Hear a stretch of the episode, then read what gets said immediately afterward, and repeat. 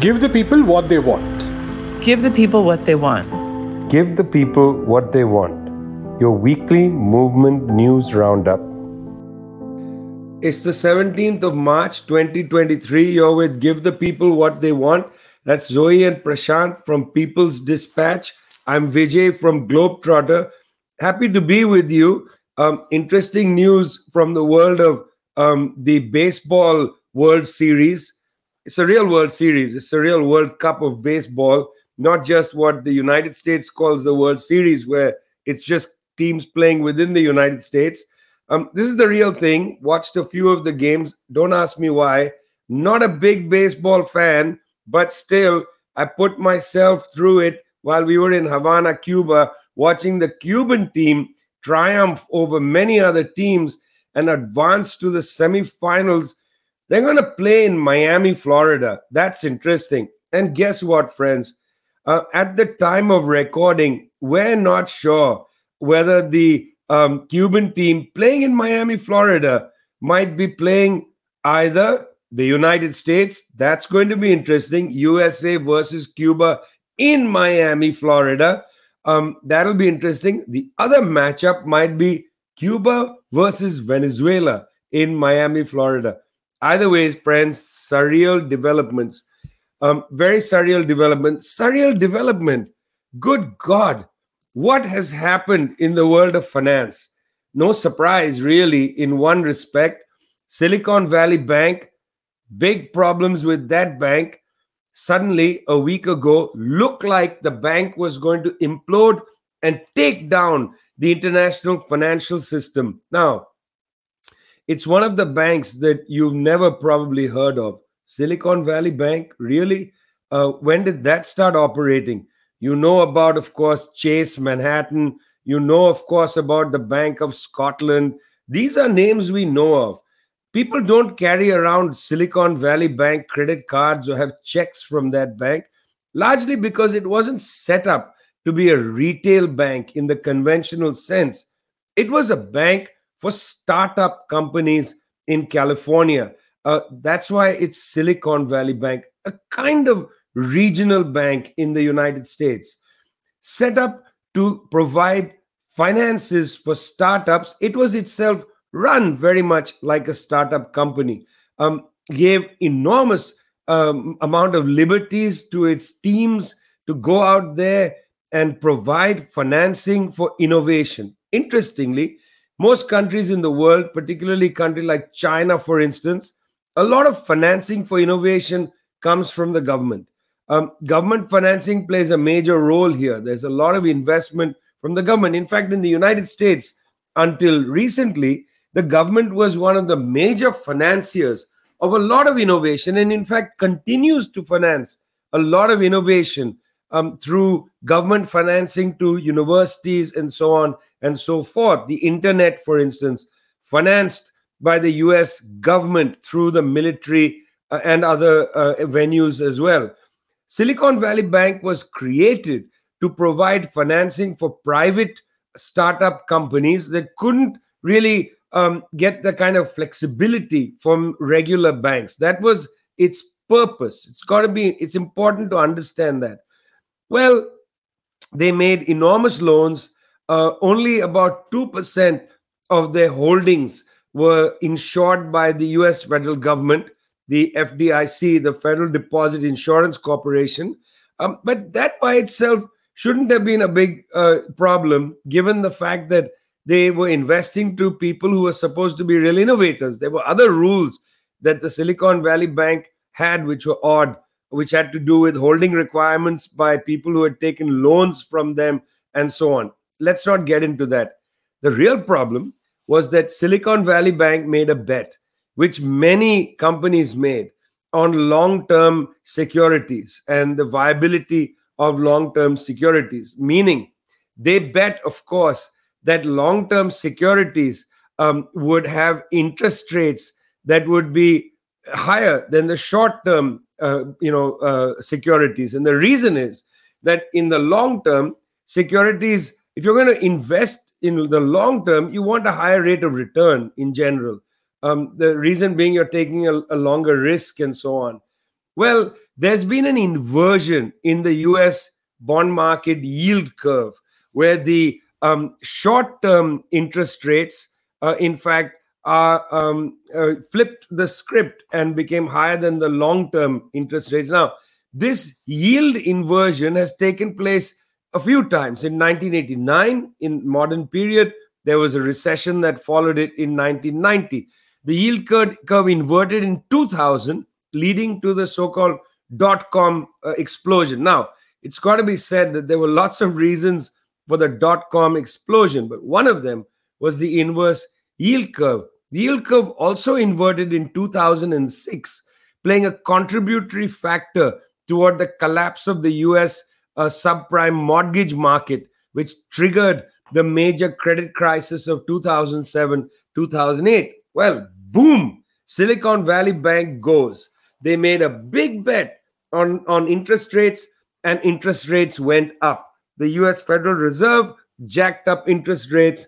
This was uh, going to be a problem in terms of whether SVB would be able to deliver um, on its own financial commitments. It exploded. So did Signature, another big bank, innovation bank like this. Then it turned out that the major banks were also in trouble. Credit Suisse, for instance, had a long uh, a pull on the interest rate market issue.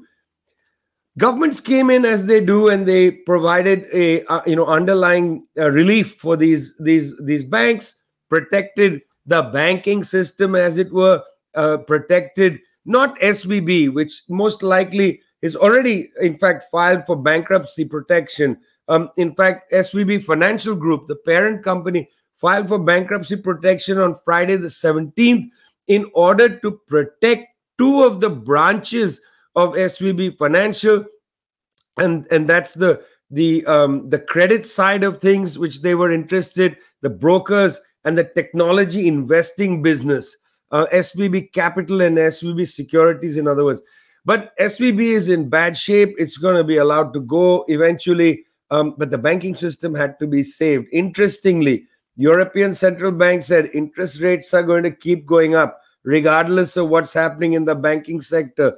Swiss government said we're going to underwrite, um, you know, the the Credit Suisse problem, but other banks are jittery, very, very jittery, jittery. This inverse yield curve, little bit like the El Nino phenomena, brings with it catastrophe in places where you don't expect catastrophe to come. Well, that's part of what we're worried about here at um, you know People's Dispatch and Globetrotter, looking at how to report to you complicated economic news.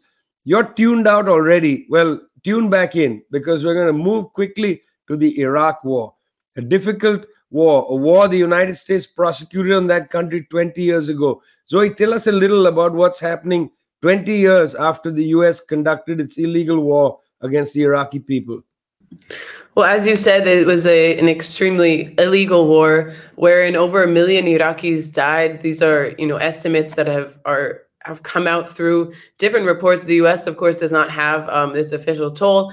Um, extremely destructive war. Of course, the impacts are still seen today in terms of people's health in Iraq, in the infrastructure, and so much of how the country runs today.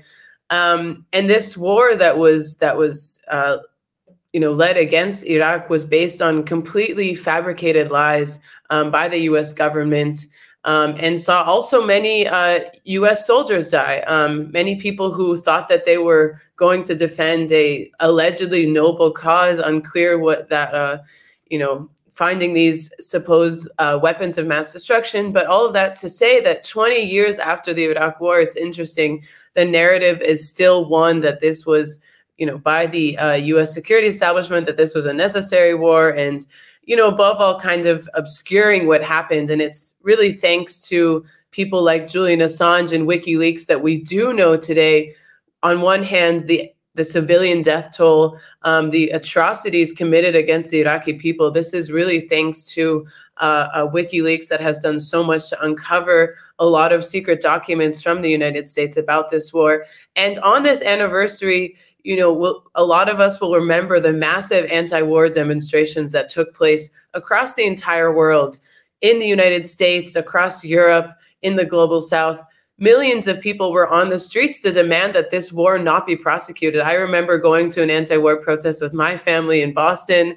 Um, so many of us have this memory of the people saying, We do not support this war. And so, on this momentous anniversary, which for many commemorates just an atrocious uh, imperialist intervention going against the will of the people of the world, um, once again, the anti-war movement is rebuilding itself and coming out to say no more to these endless wars, no more to um, careless uh, loss of life in the name of, you know, U.S. security establishment, and people are directly linking the anniversary of the 20 years of the invasion of Iraq to the ongoing war in Ukraine. Um, for many, as we've been reporting for the last year, this was a completely avoidable war that really was prosecuted by NATO. Um, and so on this anniversary, uh, people are going to be taking to the streets to say no to war. It's a very, very interesting mobilization that's going to be happening.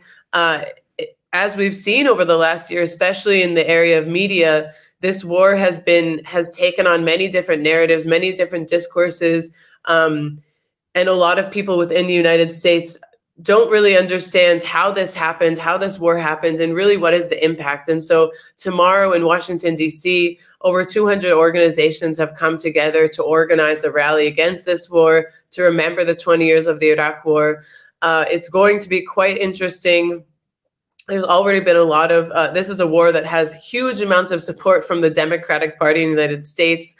There has been some uh, fractures within the Republican Party, for example, uh, that do not like the fact that billions have been sent uh, to this war in Ukraine. Maybe they think this could go to another war, like the war against China, that the US is seeming more and more keen to wage. So it's going to be a very interesting day, I think, for those of us who have seen this this trajectory, the legacy of the imperialist wars in the beginning of the tw- uh, 20th century. Um, seeing the resurgence of the anti-war movement is definitely something that will be interesting to follow. Um, of course this is a war that's that's challenging to explain. As you said financial crisis challenging to explain. The war in ukraine many different layers. Um, but i think what people are are trying to bring in this mobilization of linking it to the iraq war is to try to make it more understandable. And above all the fact that billions are being sent uh, to send weapons and to instigate to stop negotiations uh, and within the united states of course you see that billions are going to bail out banks um, yet, social movements and progressive organizations complain that things like student loan debt um, and other essential things for the survival of the people in the country are actually ignored. So it's going to be an interesting day. Uh, we'll be out there as People's Dispatch covering this, speaking to organizers, speaking to people about why they're mobilizing against the war. Um, you're listening to Give the People What They Want, brought to you by People's Dispatch. That's Zoe Prasanth on the street covering protests against war, covering bank failures. I'm Vijay from Globetrotter. Um, Prasanth, you know, the uh, war in Ukraine is continuing. The city that the Ukrainians call Bakhmut surrounded.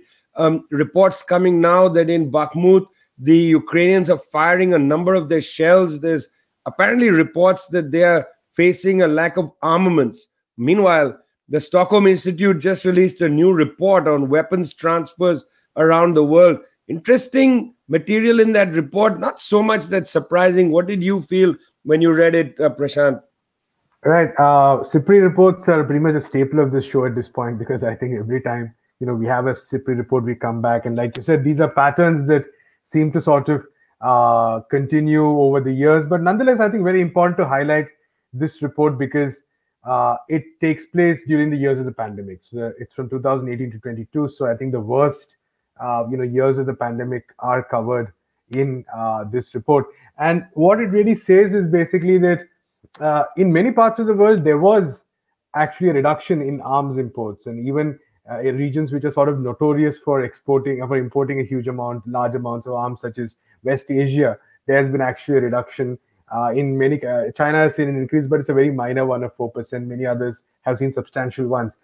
Uh, on the other hand, the countries which have actually increased imports, incidentally, are countries which are very central to some of the uh, you know major geopolitical issues happening. For instance, Japan has increased imports by 170%.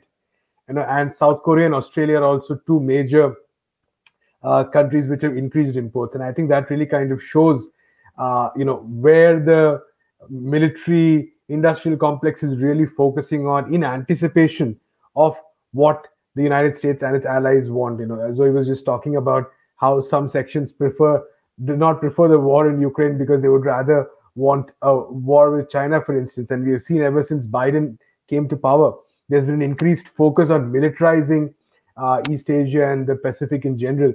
We recently, just a few days ago, uh, there was the AUKUS countries, uh, you know, announced a deal for nuclear submarines for Australia, which take effect in the late 2030s and the early 2040s. So it's uh, the dates really struck me because uh, in 2023, these three countries, the UK, the Australia, and the US, are talking about militarizing and nuclear militarizing the Pacific in 2004, the 2040s. So that's where we are right now. But uh, in addition to imports, also the other key number is really about the exports as well. And uh, I think the US share in global arms exports, as uh, usual, continue to rise from 33%. It's become 40%. France's uh, exports have continued to rise from 7 to 11%. And the US and its major allies, that's France, Germany, Italy, UK, and Spain, have contributed 65% to all global arms exports in this period of 2018 to 2022. So, so that really kind of puts into perspective uh, all all these discussion, all these uh, narratives, all these all this rhetoric spun by countries in the West about how they're trying to establish peace, you know, how they want a rules-based international order, and because so the foundation for this rules-based international order, the foundation for all these declarations of peace is this massive export of weapons. And like I said, it's important to remember that all this happened during uh, at least two of these years were core years of the pandemic, and countries were really struggling to provide. Even countries of the global north, the countries which whose exports really sort of increased, even these countries were struggling to provide their poor with amenities. These countries were struggling to provide uh, you know vaccines to many people so kind of a depressing report in many senses about the state of the world today well, Prasanth, it's a depressing report, but also predictable. Um, you know, it's predictable that Russia, for instance, was exporting less because it's using a lot of its own military inside and so on. But by God, it's worth looking at that report from SIPRI. Powerful stuff. Um, Zoe, let's move on because I was struck, you know, just occasionally I was in actually I was looking for more information on the SVB Bank. I've been reading most of the business pages, Financial Times, Wall Street Journal, um, you know, trying to get my head around exactly what was going on. And I came upon this headline from Bloomberg. I wanted to share it with you. Businesses, and it means US businesses, businesses urge Biden to use every tool in Mexico energy spat to use every tool. What is going on with Mexico's attempt to have sovereignty over its energy? And what are these every tools that businesses are urging Biden to use? Every tool. That's it's a it's a phrase that says a lot. Um, well, tomorrow there's going to be a massive mobilization in Mexico um, on the 85th anniversary of the uh, expropriation of, of uh, Mexico's oil resources. Um, this is a day that um, Andres Manuel Lopez Obrador is commemorating in the midst of a moment where Mexico, under the Cuatro T, the fourth transformation, a project led by Andres Manuel and Morena, is attempting to move forward with their energy sovereignty, is attempting to uh, create a situation where they don't have to depend on the global um, market to actually be able to to be self-sufficient. Um, Mexico has great oil resources. It has lithium resources. Um, it is a massive country which actually can sustain itself. Um, and so they've been moving forward with the nationalization of key strategic sectors um, to make them self-sufficient. Uh, to make them a hub in the region so other countries don't have to be dependent on, for example, the United States with extremely high prices. And in the midst of this, uh, they've of course faced, as you say, these. Uh, I guess Biden wants uh, the, every tool in the box. The businesses are calling for this, um, but really, it's it's a moment of great political shifts in Mexico.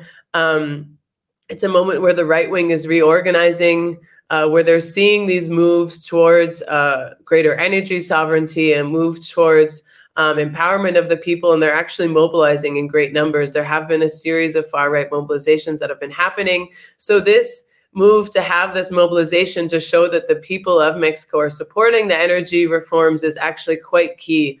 Um, it's interesting also just to say that today is St. Patrick's Day, and uh, this is also a fun fact about St. Patrick's Day is that there was a St. Patrick's battalion um, of Irish fighters who refused to support the U.S.'s illegal invasion of Mexico um, wherein they seized one third of Mexican territory, which is now part of uh, the territorial United States.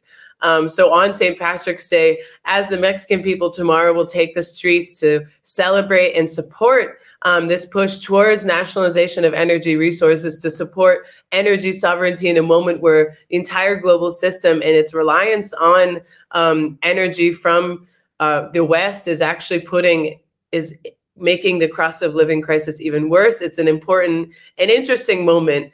Uh, Mexico moves forward with energy sovereignty, whereas the US would prefer that everyone is dependent on it uh, for this mediation um, and uh, really for these things.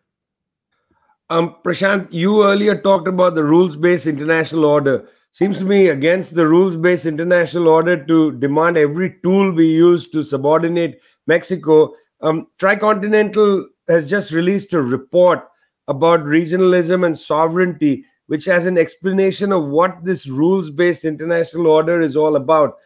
I have half a mind to send that report to Emmanuel Macron, who um, apparently is pretty happy sidelining his own parliament in passing laws. I saw pictures, Prasanth, lots of tear gas in um, in Paris. Uh, I don't know if SIPRI calculates tear gas sales, but it might be worthwhile to see if there's a report out there on sales of tear gas and which countries are the principal importers of tear gas and users of it. What's happening in France? Why all this tear gas? Why all this hot air from Macron? Right. Uh, incidentally, also, even as Macron has been uh, just recently went to Africa and tried to proclaim himself as a friend of the continent, friend of the countries there in a new relationship but it's uh, clear what he's doing at home is anything but you know a friend of the workers at least because uh, what the government has done is quite interesting. It's basically uh, subverted or bypassed parliament because it was not sure that its pension reform bill would get passed.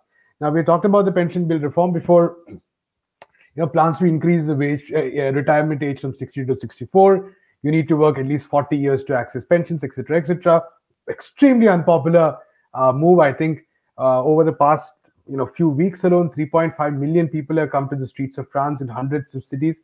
It's interesting. I mean, it's 2023, and I think uh, one of the uh, things capitalism implicitly always promised us was the idea that as technology improved, humans would get more leisure time. You know, the idea that you would probably have to work less at some someday, maybe because and that's at least what they tell you. Although we know that's not true. But uh, you know, this is 2023, and we have French workers being told that okay, it's not you can't retire at 62, you need to work till 64.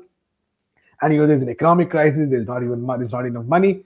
But I think uh, we have actually been writing. People's Dispatch has been extensively covering this from the angle of health workers, for instance, from the angle of uh, women workers. On March 7th and March 8th, there was a major strike uh, by uh, you know by the French workers on the occasion of uh, Women's Day as well. But from all, from any perspective you take a look at this reform bill, there is widespread opposition because workers, you know, they've received really brutal treatment over the past uh, many decades. There's been a massive withdrawal of the state. There's been austerity policies. Every sector has been starved in terms of resources, which means workers, you know, have been working overtime. And now you get this kind of a proposal. So it's absolutely unsurprising that there is such mass opposition on the streets. And it's unsurprising that there is opposition in parliament as well. And you know, when push comes to shove, Macron realizing that he may not have the majority. And again, interestingly, the left is, of course, opposed to it. Sections of the right are opposed to it. Sections of the center right, again, kind of wobbly at this point. So, Macron, who came to power without a proper majority, as in at least the government, the government came to power without a proper majority, really kind of staring at a crisis. And I think the trade unionists, the people on the ground, you know, those protesting on the ground, they've been very clear that this is not an end. We do know that this was already uh, uh, uh in 2000, before the pandemic as well, this was proposed. The workers pushed back, the, government was forced to hold it. And I'm pretty sure that the protests are going to continue about this. They're clearly extreme level of unhappiness, but again, not very uncommon considering, especially what has been happening in Europe. Well, it's going to happen um, in other countries as well as the uh, public finances crisis becomes more and more acute in many countries. You know, um, these banking crises, the Credit Suisse crisis being one of them. If these start to escalate, we don't know. Uh, it is true that in the quest to uh, take care of inflation, the ECB, as I said earlier, European Central Bank has decided, well, let's keep rising interest rates. That's going to create some money, um, some money supply problems. We might see the fight against inflation creating its own problems. Um, I don't know how governments are going to pay for a lot of their obligations, particularly buying weapons and so on. Uh, we might see more of these pressures. But People's Dispatch, Globetrotter, we're on these stories. We've been on the story of the war in Ukraine going on now for well over a year. Um, as I said earlier, Bakhmut, the city uh, at the edge of the Donbass, a major flashpoint now. The fog of war has been such that it's been difficult and, in, fact, impossible to report on the details of the war. You'll remember one minute it appeared as if the Ukrainians were making an amazing breakthrough and in fact, they did against the Russian lines, pushing Russian forces back. Now, suddenly, there are reports coming that the encirclement of Bakhmut, the loss of this city, is going to mean the loss of a great section of the Ukrainian military. This could be a decisive blow against Ukraine. Mr. Zelensky, president of Ukraine, made comments from his um, his his office in Kiev where he talked about this being, in a way, a final stand um, this is really bewildering people in the West. New York Times reporting from talking to insiders in Europe and in, in the United States saying that the Ukrainians should not expend too much energy at Bakhmut. It's lost. They need to retreat in order for a so called spring offensive. A lot of debates taking place about where the front line is and whether this war militarily will continue to go forward. That's only one part of the story. The other part of the story, of course, is the maneuvering, the political maneuvering taking place around um, around Ukraine, around Russia. On Monday, um, that is to say, on the 20th of March, um, uh, Xi Jinping of China will arrive in Moscow. He will be in Moscow on the 20th, 21st Tuesday, and will depart on the 22nd Wednesday. It has been said by the Chinese foreign ministry, confirmed in Moscow by their foreign ministry, that Xi Jinping and Vladimir Putin will meet to discuss their strategic understanding. It is very likely that Mr. Xi Jinping is going to carry to Moscow the insistence that those 12 point peace plan, that document that China released a few weeks ago, um, is going to be taken quite seriously. Now, obviously, if the Russian military is on the verge of a historical, for their perspective, a victory in Bakhmut, it's unlikely that the Russians are going to stop the fighting now. And nobody stops the fighting at the time when it looks like they might prevail in a conflict. Nobody does. On the other hand, perhaps, and again, this is speculation, perhaps um, Xi Jinping is going to lay down a pathway that, okay, Let's say Russia prevails at something like Bakhmut. Draw the line there. Don't try to make a push towards Kiev. That is catastrophic. Already, the Polish government has sent planes to the Ukrainians. Uh, this is very important because Poland, after all, is a NATO member. It is not clear whether there'll be Polish pilots on those planes or Ukrainian pilots. If there are Polish pilots in a Polish plane, and there's a dogfight over Ukraine and a Polish plane goes down. Is this a Russian attack on a NATO country? And so on and so forth. Nobody wants to test these red lines. As it is, the Russian jet that uh, that destroyed a U.S. drone Um, that itself created jitters. People in the United States talking openly about hitting Russia hard for bringing down that drone. Dangerous waters. Xi Jinping in Moscow. Let's see what happens. It's hopeful. It's a hopeful sign that Mr. Xi has decided to go personally to Moscow at this time. Yes, Bakhmut might fall sometime this weekend, early next week. Yes, Xi Jinping will be in Moscow. Then, by next Friday, let's see what we report. You're listening to Give the People What They Want, coming to you from People's Dispatch. That's Zoe and Prasanth. I'm Vijay from Globetrotter. We'll be with you next week. Another important show. Thanks a lot.